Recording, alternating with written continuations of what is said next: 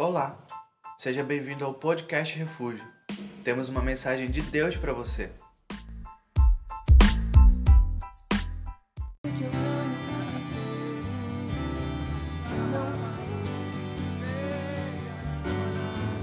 Jesus, você é o primeiro e no meu coração. Aleluia. Você pode aplaudir a Ele bem forte essa noite. Você pode glorificar Ele essa noite bem forte. Glória a Deus. Nós te amamos, Jesus. Ah, nós te amamos, Jesus. Santo, santo, santo é o teu nome. Aleluia. Aleluia. Glória a Deus. Santo é o teu nome, Pai. Glória a Deus. Boa noite, Pai, seja convosco. Seja bem-vindo a mais um culto refúgio. Você que pôde estar conosco aqui hoje. Você que nos ouve de qualquer lugar desse estado, desse país ou até fora dele. Pai, seja com você também. Seja bem-vindo. Você que nos ouve pelas plataformas digitais. Eu creio muito naquilo que Jesus quer fazer hoje na sua vida. Amém? Tem alguém aqui que está pela primeira vez hoje? Você está nos visitando? Seu primeiro culto? Temos algumas pessoas? Ah, ali, aqui também. Glória a Deus. Sejam bem-vindos. Nós amamos você já em Cristo Jesus. Se você não faz parte de uma célula nossa, eu convido você a vir fazer parte. A célula é uma possibilidade da gente amar você bem de perto. Abra sua Bíblia comigo no Evangelho de João, capítulo de número 11. Glória a Deus. Eu quero ler a partir do verso 6 com você. João 11, 6.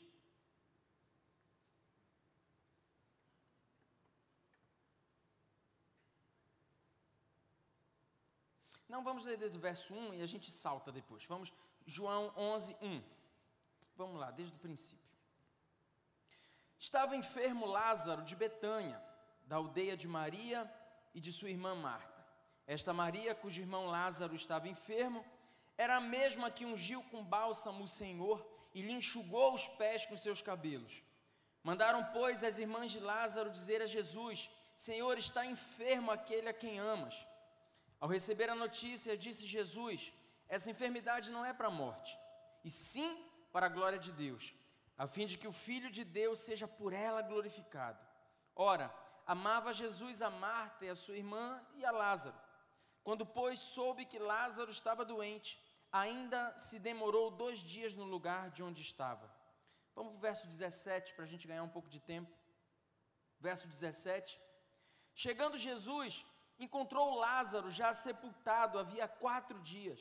Ora, Betânia estava a cerca de 15 estádios perto de Jerusalém. Muitos dentre os judeus tinham vindo ter com Marta e Maria para consolar a respeito do seu irmão. Marta, quando soube que vinha Jesus, saiu ao seu encontro. Maria, porém, ficou sentada em casa. Disse, pois, Marta a Jesus: Senhor, se estivesses aqui, não teria morrido meu irmão.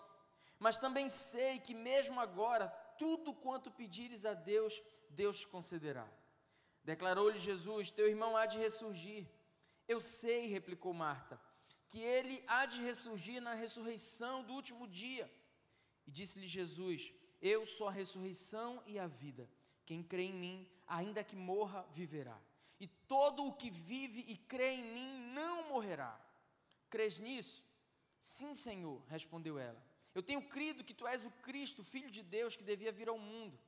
Tendo dito isso, retirou-se e chamou Maria, a sua irmã, e lhe disse em particular: O mestre chegou e te chama. Ela, ouvindo isso, levantou-se depressa e foi ter com ele, pois Jesus ainda não tinha entrado na aldeia, mas permanecia onde Marta se avistara com ele.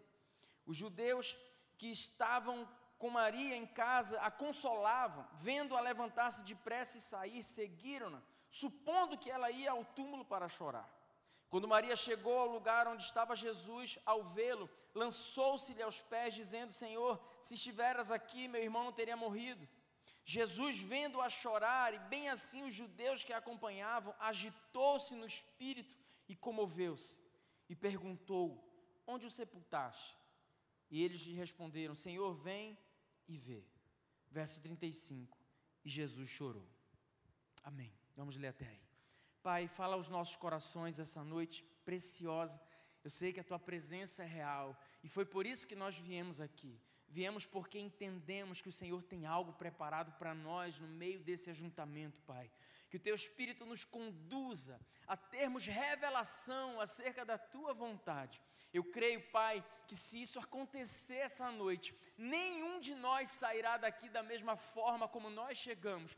Por isso nós te pedimos, age no nosso meio, Espírito Santo. Eu não tenho o poder de convencer ninguém a nada, mas eu sei que o Senhor tem, Pai. Essa é a tua noiva, é a tua igreja. Então fala com ela no nome de Jesus, me anula, como sempre o Senhor faz, que a tua glória seja revelada e manifesta e os nossos corações sejam impactados pelo poder dessa palavra. No nome de Jesus, você pode dizer amém? Tomar seu assento e aplaudir Jesus bem forte, porque ele é digno, ele é santo e ele merece. Aleluia. João 11:35. Jesus chorou.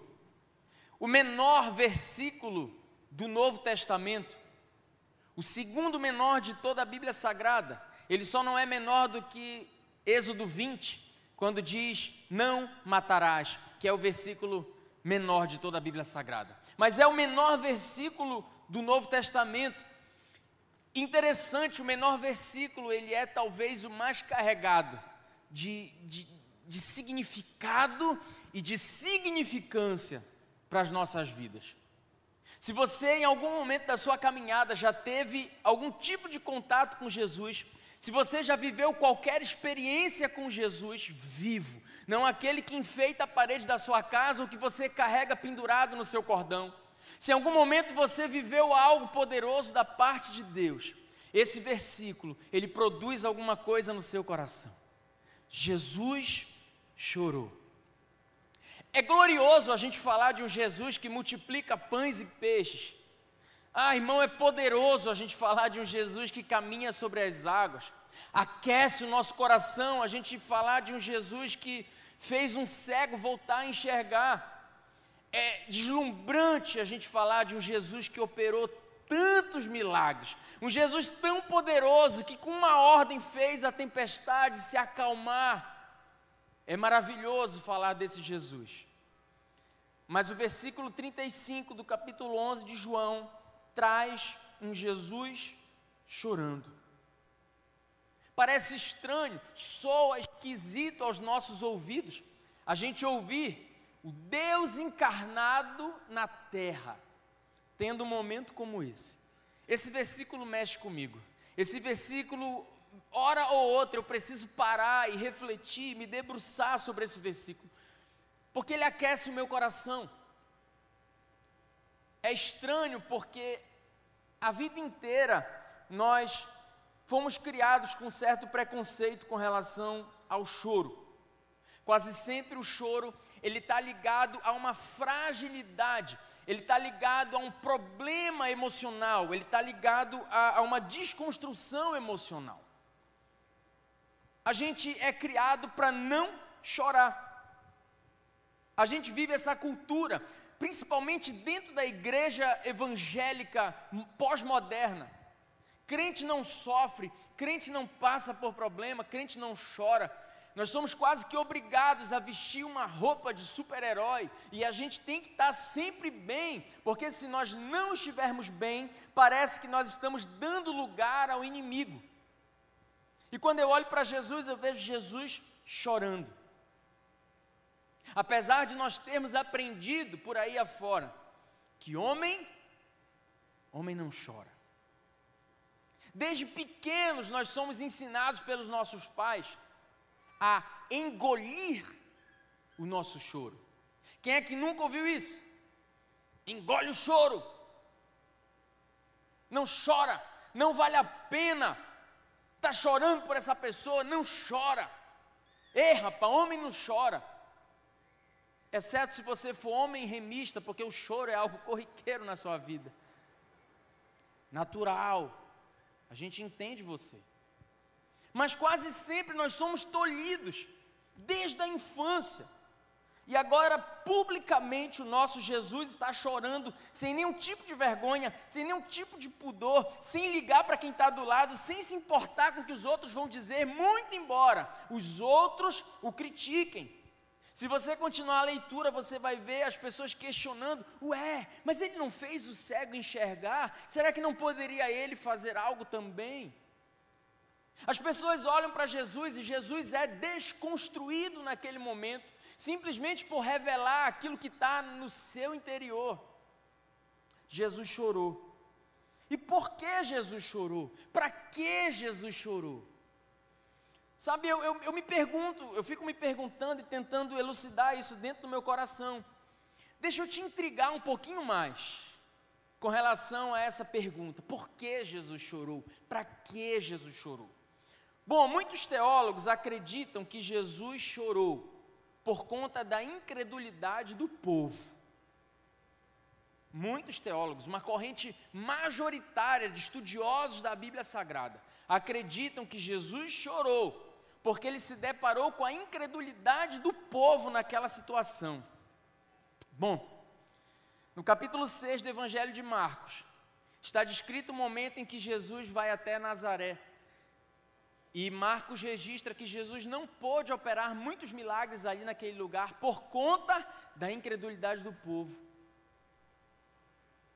No capítulo 23 do Evangelho de Mateus, Jesus está diante dos fariseus. Jesus começa então a descer a lenha num sermão muito pesado, e Jesus fala de incredulidade daqueles homens. Lá no Evangelho de João, no capítulo 7, verso 5, se puder, bota no painel, por favor, João 7,5. Olha o, que tá, olha, olha o que o evangelista João registra aí.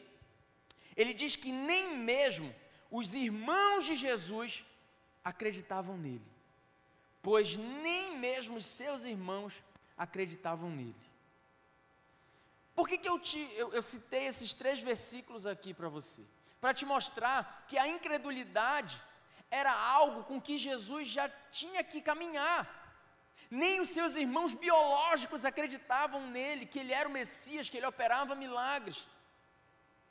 A incredulidade era algo infelizmente corriqueiro desde aquele tempo em que o próprio povo eleito, o povo de Deus, o rejeitou. Jesus já tinha que lidar com a incredulidade das pessoas. Bom, se você quiser ficar com esse entendimento doutrinário de que Jesus chorou por causa da incredulidade do povo, tudo bem, é um pensamento majoritário. A mensagem acabou aqui. Eu não preciso nem me aprofundar. Tá bom, Jesus chorou porque as pessoas não acreditaram nele. Mas eu vou te ser sincero, eu não consigo acreditar que Jesus tenha chorado por isso. Exatamente porque em muitos outros momentos Jesus se depara com incredulidade e ele não chora. No capítulo 23 de Mateus é exatamente o contrário. Ele desce a lenha na incredulidade do povo. Prossigo. O que mais que me, me incomoda? Jesus sabia que a enfermidade era para a glória de Deus. Ele mesmo falou para os discípulos: Ó, oh, gente, essa enfermidade é para a glória de Deus, tá bom? Não se preocupem, nós vamos lá, vamos lá ter com Lázaro. Ele sabia disso. E mais, Jesus sabia que em cinco minutos depois daquilo ali, Lázaro estaria ressurreto. Ele sabia disso. E eu fico intrigado então, porque, sabe, se, se não foi pela incredulidade, se, se Jesus sabia que era para a glória de Deus, se Jesus sabia que ele ressuscitaria Lázaro, por que, que ele chora? Para que, que ele chora? Jesus não chorou simplesmente porque Lázaro morreu. Gente, não tinha lógica Jesus chorar simplesmente por uma morte. Até porque, biblicamente falando, o salmista no Salmo 116, ele fala que a morte dos santos ela é preciosa aos olhos do Senhor. Quando Paulo escreve aos Filipenses no capítulo 1, ele diz que viver é lucro e morrer é que viver é Cristo e morrer é lucro. Então isso me intriga ainda mais a tentar entender esse cenário. Por que Jesus chora? E eu quero nesses minutos que nos restam te falar quatro razões que eu acredito que levaram Jesus a ter chorado. Quatro razões que eu encontro biblicamente falando no porquê de Jesus ter vivido esse momento registrado aqui no Evangelho de João. Primeiro, Jesus chora para nos mostrar que a vida também contém momentos de tristeza. Jesus chora para nos mostrar que a vida também contém momentos de tristeza. O sofrimento, gente, ele, ele é inerente à nossa qualidade de ser humano. Descartes dizia: ah, penso, logo existo. Parafraseando ele, eu te diria: existo, logo sofro. Sabe, não tem ser humano que esteja completamente blindado contra as dores e os sofrimentos do dia a dia. A gente vive um tempo de um evangelho de açúcar, e os culpados disso são muitos pastores que pregam a falácia de que se você entregar sua vida para Jesus, os seus problemas se acabaram. E nossa, essa é uma mentira a qual a gente tem tentado desconstruir semanalmente aqui.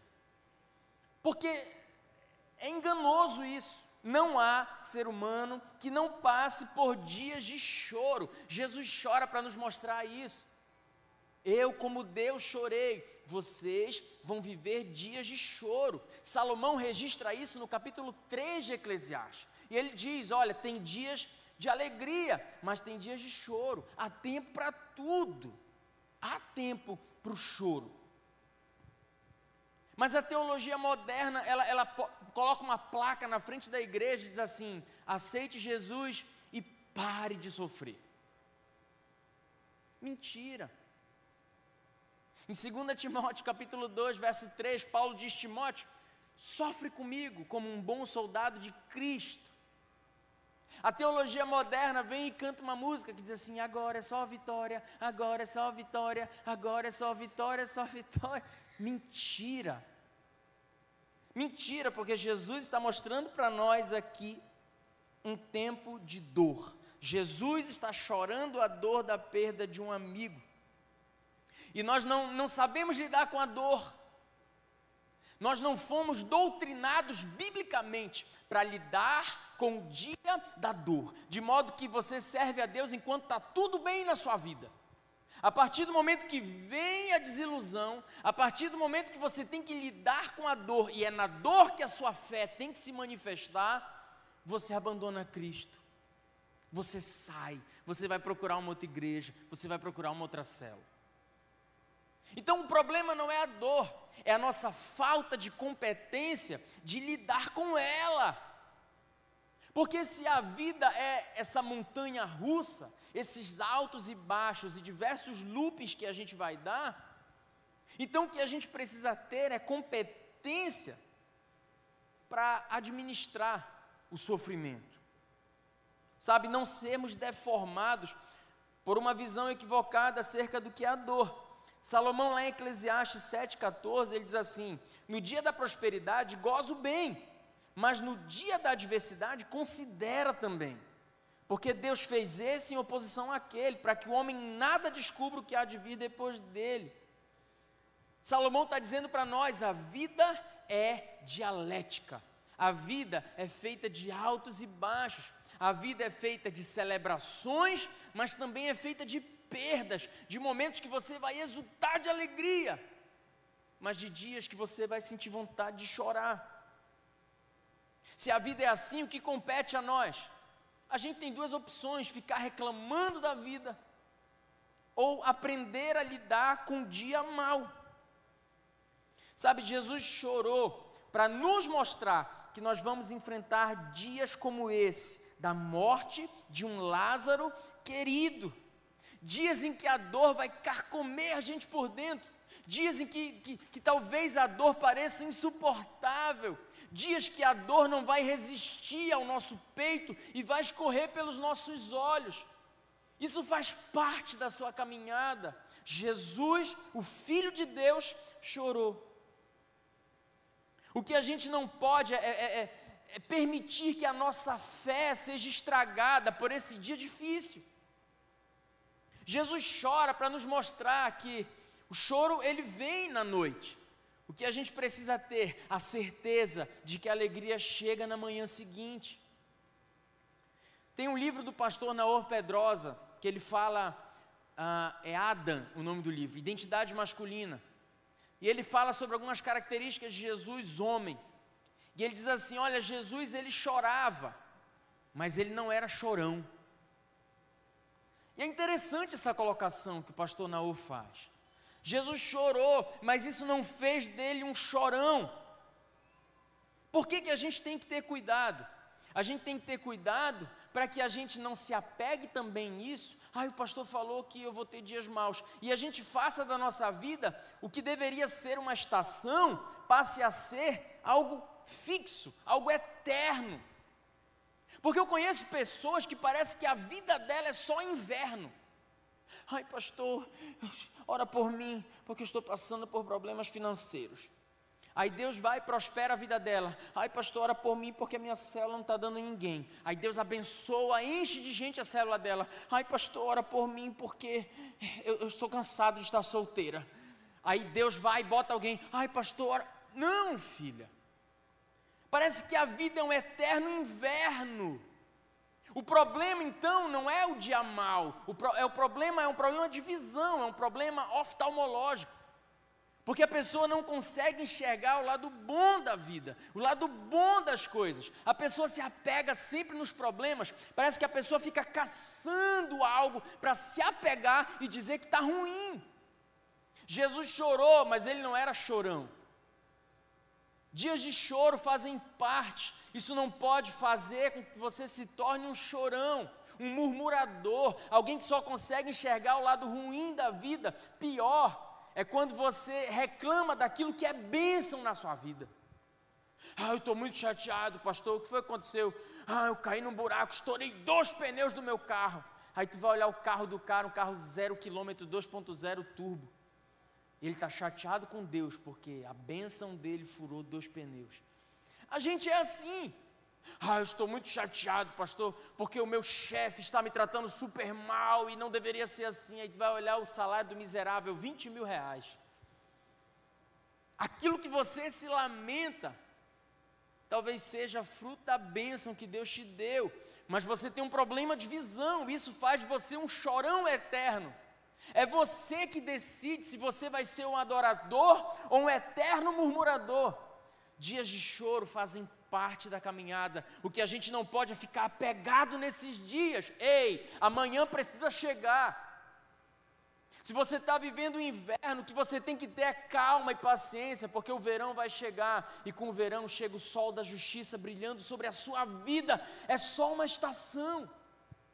Então segura a tua fé, segura a onda. Jesus chorou para nos mostrar que dias difíceis fazem parte. O que a gente não pode é perder a caminhada, o que a gente não pode é abandonar o propósito, o que a gente não pode é abandonar o projeto. Dias difíceis fazem parte da caminhada. Uma estação não pode se tornar a eternidade. Eu acredito que Jesus chora por uma segunda razão. Ele chora para nos mostrar que nós não precisamos esconder o nosso sentimento. Ele chora, sem nenhum tipo de vergonha sem nenhum tipo de pudor, ele se liberta daquela roupa apertada que talvez a igreja tenha tentado costurar para ele. Você não vai ver Jesus fingir sorrisos, você não vai ver Jesus fingir sentimentos. Jesus é, é transparente e vulnerável. E Ele está nos mostrando que não tem problema em nos libertar dessa capa de Superman que a igreja tentou colocar na gente. Que a gente não pode sofrer, que a gente não pode passar por dificuldade, que a gente não pode chorar, que a gente não pode desanimar. Se você observar a vida de Jesus, você vai ver que ele jamais falsificou impressões. Jesus não maquiava sentimentos. Ele nunca maquiou sentimentos. E nós achamos que porque somos crentes, a gente não pode sofrer, a gente não pode chorar, hum, a gente não pode passar pelo dia mal, está amarrado isso, pastor. Isso é palavra negativa. Sai inveja, sai olho gordo, sai. Para com essa bobagem. essa mandinga gospel que não, não resolve. A gente vai passar assim. E não tem por que você tentar maquiar e mostrar que você é o crentão da Vila Mamão, Pai, Filho, Espírito Santo e você. Ó, Jesus não, ele não, não, fingiu. Quando ele está chateado, ele pega a azorrague na mão e derruba tudo mesmo. Ele está chateado. Ele é o Jesus que, sabe, brada no Getsemane e diz: Pai, se for possível, aparta de mim esse cálice. É o Jesus que está na cruz e diz: Meu Deus, por que me abandonaste? E parece tão carnal para os crentes ah, pós-modernos das bandeiras. Ai, Jesus gritou: Ai, meu Deus, por que me abandonaste? Se esses crentes de hoje estivessem lá, eles diriam: Está amarrado, Jesus. Em nome de Jesus, está amarrado isso aí. O senhor está fraquejando, Jesus. O senhor não pode fraquejar. Pois é, Jesus, ele, Deus, ele, ele nunca viu problema e nós vivemos essa vulnerabilidade. Sabe, eu, eu prefiro ser um Tomé que toca em Jesus do que um Judas com uma aparência muito bonitinha que morre por conta de um suicídio.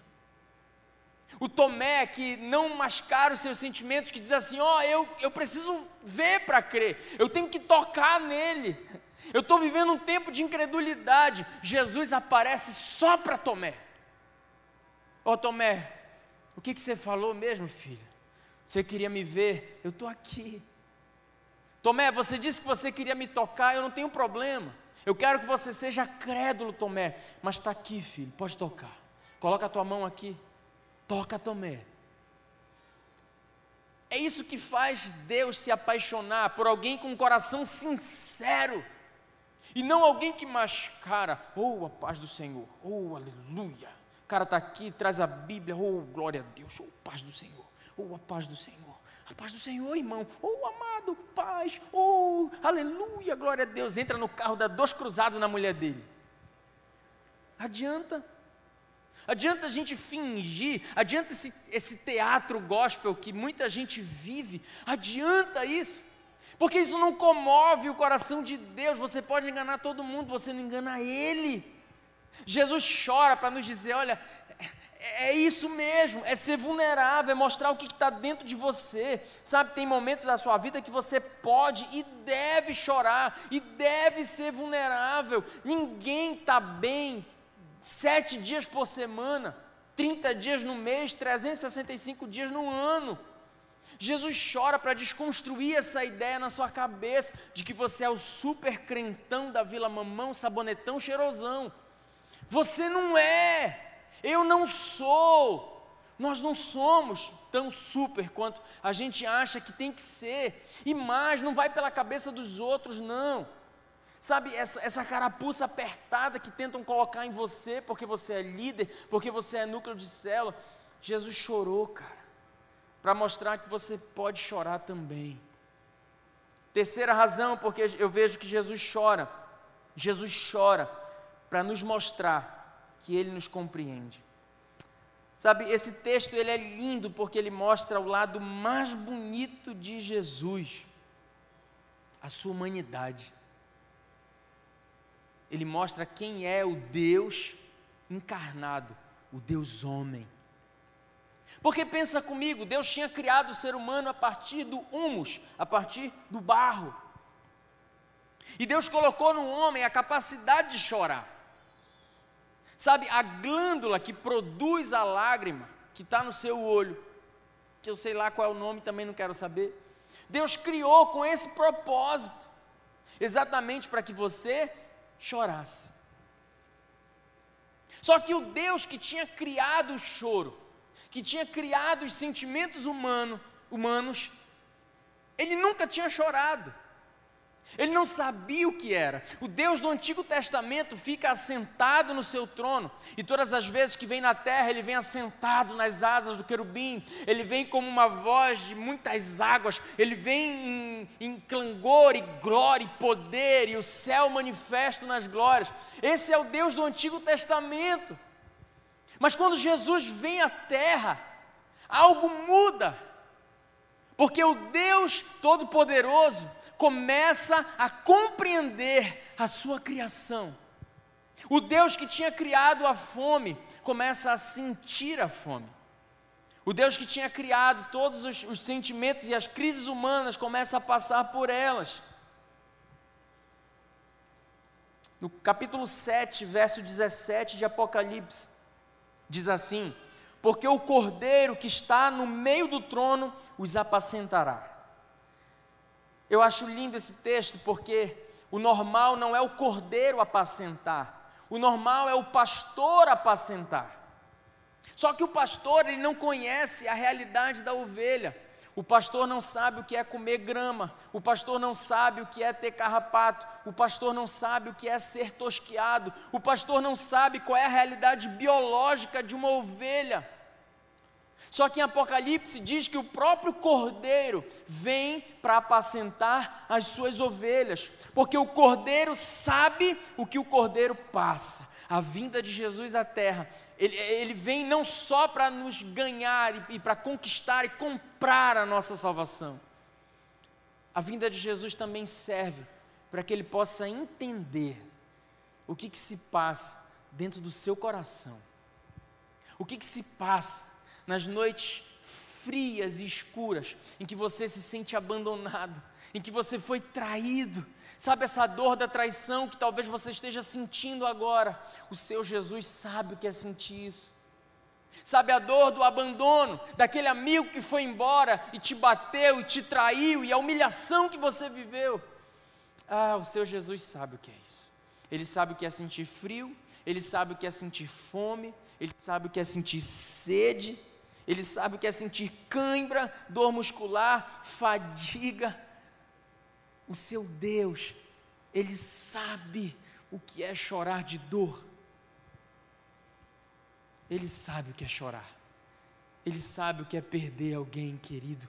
Essa palavra ela, ela vai muito de encontro, talvez, a você que perdeu alguém querido nesse tempo de pandemia. O seu Deus sabe o que você está sentindo. E Ele não te ama menos por isso. E Ele não te julga se a tua fé foi abalada, como fora abalada a fé de Tomé, porque ele sabe o que é essa dor, ele sabe o que está acontecendo dentro de você. Ele chorou por isso, para entender. Eu imagino Deus no Antigo Testamento olhando para o povo, vendo o povo abandonar, vendo o povo trair, vendo o povo chorar, e Deus não saber na prática o que era aquilo. Pois bem, a partir da vinda de Jesus, o seu Deus sabe as tuas crises, as tentações que você passa. Ele sabe. Ele foi tentado no capítulo 4 do Evangelho de Mateus. Ele sabe exatamente o que se passa em você. Quarto, termino. Jesus chorou o desperdício temporário de vida de Lázaro. Jesus chora um desperdício temporário da vida de Lázaro. Sabe, Jesus não chora uma saída definitiva, ele chora um desperdício temporário. Para Jesus não existe o hoje, o amanhã, o daqui a um mês, o daqui a um ano. Para Jesus a sua vida é agora. E sabe por que Jesus chora? Jesus chora o desperdício de um momento. E o que é o desperdício de um momento, pastor? Te explico. Para Jesus, o momento desperdiçado é o momento em que ele não pode estar com quem ele ama. Para Jesus, o momento desperdiçado é o momento que ele não pode estar com quem ele ama. Nesse momento em que Lázaro não está lá, Jesus não pode estar com Lázaro e ele chora. Ele chora porque amava Lázaro e ele não podia estar com seu amigo. E eu vou te falar, isso gera uma enorme preocupação em mim.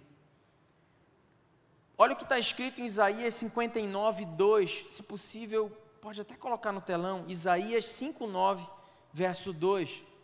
Mas as vossas iniquidades fazem separação entre vós e o vosso Deus.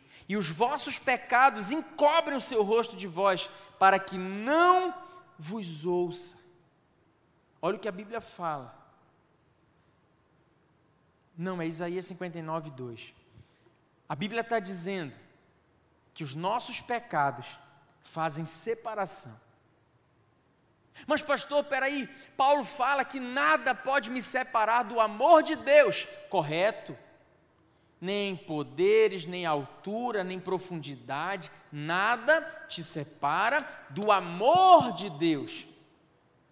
Mas o pecado, ele faz separação entre nós e um Deus que é santo e por isso Jesus morre para nos reconectar com Deus, para nos religar ao Senhor através do sangue derramado. Irmão, se Jesus chora uma separação temporária com Lázaro, e se o teu pecado faz separação temporária entre você e ele, todas as vezes que você peca, então você pode estar fazendo Jesus chorar. Uma morte temporária um momento que ele não pode ser Deus sobre a sua vida. E tudo muda quando a gente entende isso. Sabe por que em certos momentos da nossa caminhada cristã nós somos legalistas? A gente acha que Deus proibiu a gente de pecar e pronto e acabou. E a gente vai lá e transgride porque é o que o nosso corpo quer.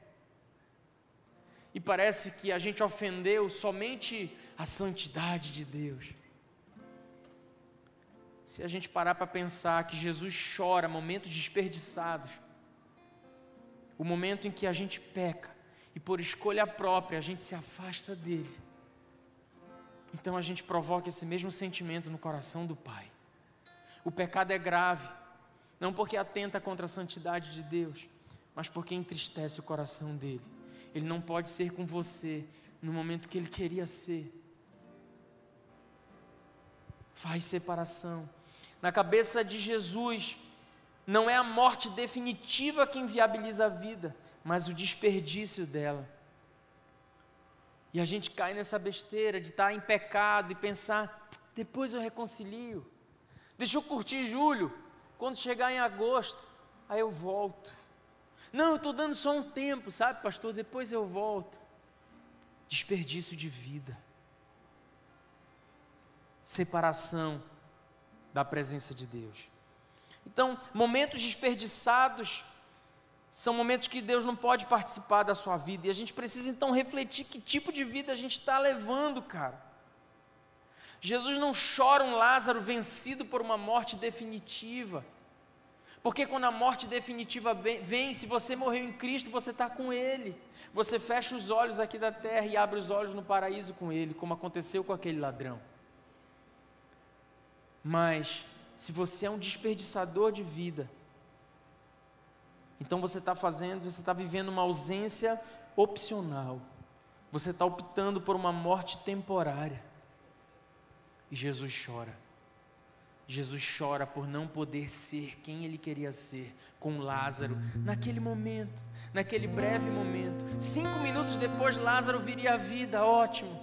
Mas enquanto ele não pode ser com Lázaro o que ele queria ser, ele chora. Ele chora a partida do filho. Ele chora porque ele não pode mais ser o Deus que ele queria ser no seu quarto. Ele chora porque ele tem algo dos céus para entregar na sua vida, mas você virou as costas. Em Apocalipse 3:20, o Senhor diz: Eis que eu estou à porta e bato. Se alguém ouvir a minha voz, entrarei, cearei com ele e ele comigo. Mas e se alguém não ouvir Jesus? Então eu choro. Porque se alguém ouvir a voz e não abrir a porta, então ele está faz... tá vivendo uma ausência opcional. Ele está vivendo uma morte temporária. Essa morte faz separação. E Jesus não quer viver separado de você, cara. Ele te ama tanto que a tua morte temporária para Ele é uma eternidade. Mas são cinco minutos, eu já vou voltar. Mas para Deus é uma eternidade, porque Ele é eterno. Ele não abre mão de ser com você o Deus que Ele queria ser. Ele queria ser um pai.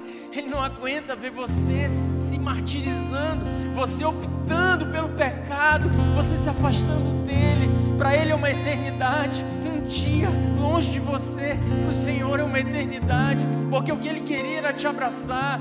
Ele não suporta ver um Lázaro desperdiçando vida, Ele não suporta ver o que você está fazendo com a sua vida, menina. Ele quer você de volta. Ele quer que você volte. Ele não quer que você opte pela morte temporária. Mortes causadas por momentos desperdiçados, uma impossibilidade de Jesus desenvolver um relacionamento com você pelas suas escolhas.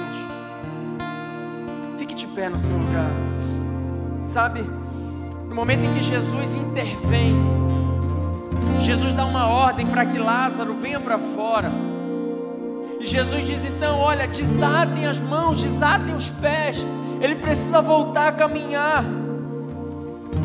Para Jesus, uma pessoa não está viva só porque ela respira. Não, Lázaro já estava respirando. Jesus vai e diz assim: devolvam para ele a capacidade de caminhar, de fazer escolhas, desatem os nós dele. Ele precisa voltar a ser quem ele era. O fato de você estar respirando não quer dizer que você esteja vivendo o que Deus quer que você viva. Você precisa tirar o que te impede de caminhar, o que te impede de viver plenitude. Sabe, não é o diabo que pode parar você, são as tuas escolhas. Você tem se tornado o diabo de si mesmo, e esse é o pior diabo. É o diabo que se chama pelo teu nome, que te faz escolher uma morte temporária, uma ausência opcional, uma porta fechando na cara do seu Jesus e dizendo: Eu não te quero. Em agosto eu volto, em setembro eu volto. Eu sou muito novo, eu ainda não quero viver isso. Não é o diabo que pode te parar, é você com as tuas escolhas. Pastor, mas eu estou vivendo um tempo de luta, então chora, grita, clama, mas não abandona a cruz. Volte para a guerra, volte para a briga. Beijou a lona, levanta de novo, volta a lutar. Não importa de onde foi que você caiu, há a possibilidade de você levantar. Volta para a briga, cara. Volta para a briga. Chega de viver essa morte opcional. Chega de dar motivos para entristecer o coração de Deus, cara. A sua vida tem valor. Sabe, eu acredito que a gente não morre quando a morte chega. A gente morre quando a gente não permite que Deus faça parte da vida que a gente vive. Eu já fiz uma oração sincera para o Senhor e eu repito ela sempre. Eu não sei se você tem coragem de dizer isso para Ele, mas eu já disse várias vezes. Eu disse: Deus, Senhor sabe passado, presente e futuro. Se um dia eu pensar em me desviar, por favor, me mata, me leva, não deixe eu viver longe de Ti. Eu prefiro morrer do que viver um dia sequer com uma ausência opcional. Me mata. Se um dia você vê eu morrendo cedo, não fique triste. Celebre. Deus me levou. Mas eu sei para onde eu vou. Eu não quero uma vida longe dele. Eu já fiz Deus chorar muito na minha caminhada. Eu quero viver os meus próximos anos até o quantos ele me permitir viver, tocando o coração dele. Hoje, antes de vir para cá, eu orava. Eu falei para ele, Pai, eu quero tocar o teu coração. Eu quero alegrar o teu coração com tudo que eu sou. A cada dia da minha vida eu quero te alegrar. O Senhor entrou naquele quarto, me arremessou no chão.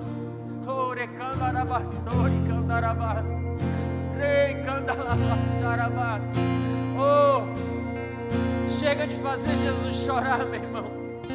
Chega de você viver uma vida longe dele. Chega de você fugir daquilo que Jesus quer fazer na sua vida. Não tem sentido a vida que você tem vivido longe dele. Para de lutar. Se for para lutar, luta contra você.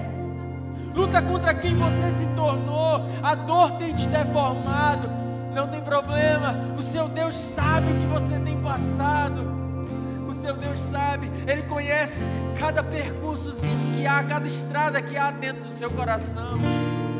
Seja sincero com Ele essa noite. Se você talvez está caído, É o momento de você se colocar de pé e dizer: Jesus, eu não quero mais viver essa morte opcional. Eu escolho o Senhor. Eu quero voltar à essência. Eu quero voltar a te dar alegria. Eu quero voltar a tocar o teu coração, Pai. Sabe, Senhor, talvez eu tenha demorado para sentir saudade, mas eu estou com saudade. Eu voltei. Eu não quero te ver chorar, Jesus. Volte para Ele hoje. Jesus está chamando pessoas essa noite ao arrependimento. Eu não sei cadê você, mas eu quero orar pela sua vida. Sai do seu lugar, vem aqui à frente. Esse foi o podcast Refúgio. Esperamos que tenha te abençoado. Para mais informações sobre o nosso ministério, acesse nossas redes sociais.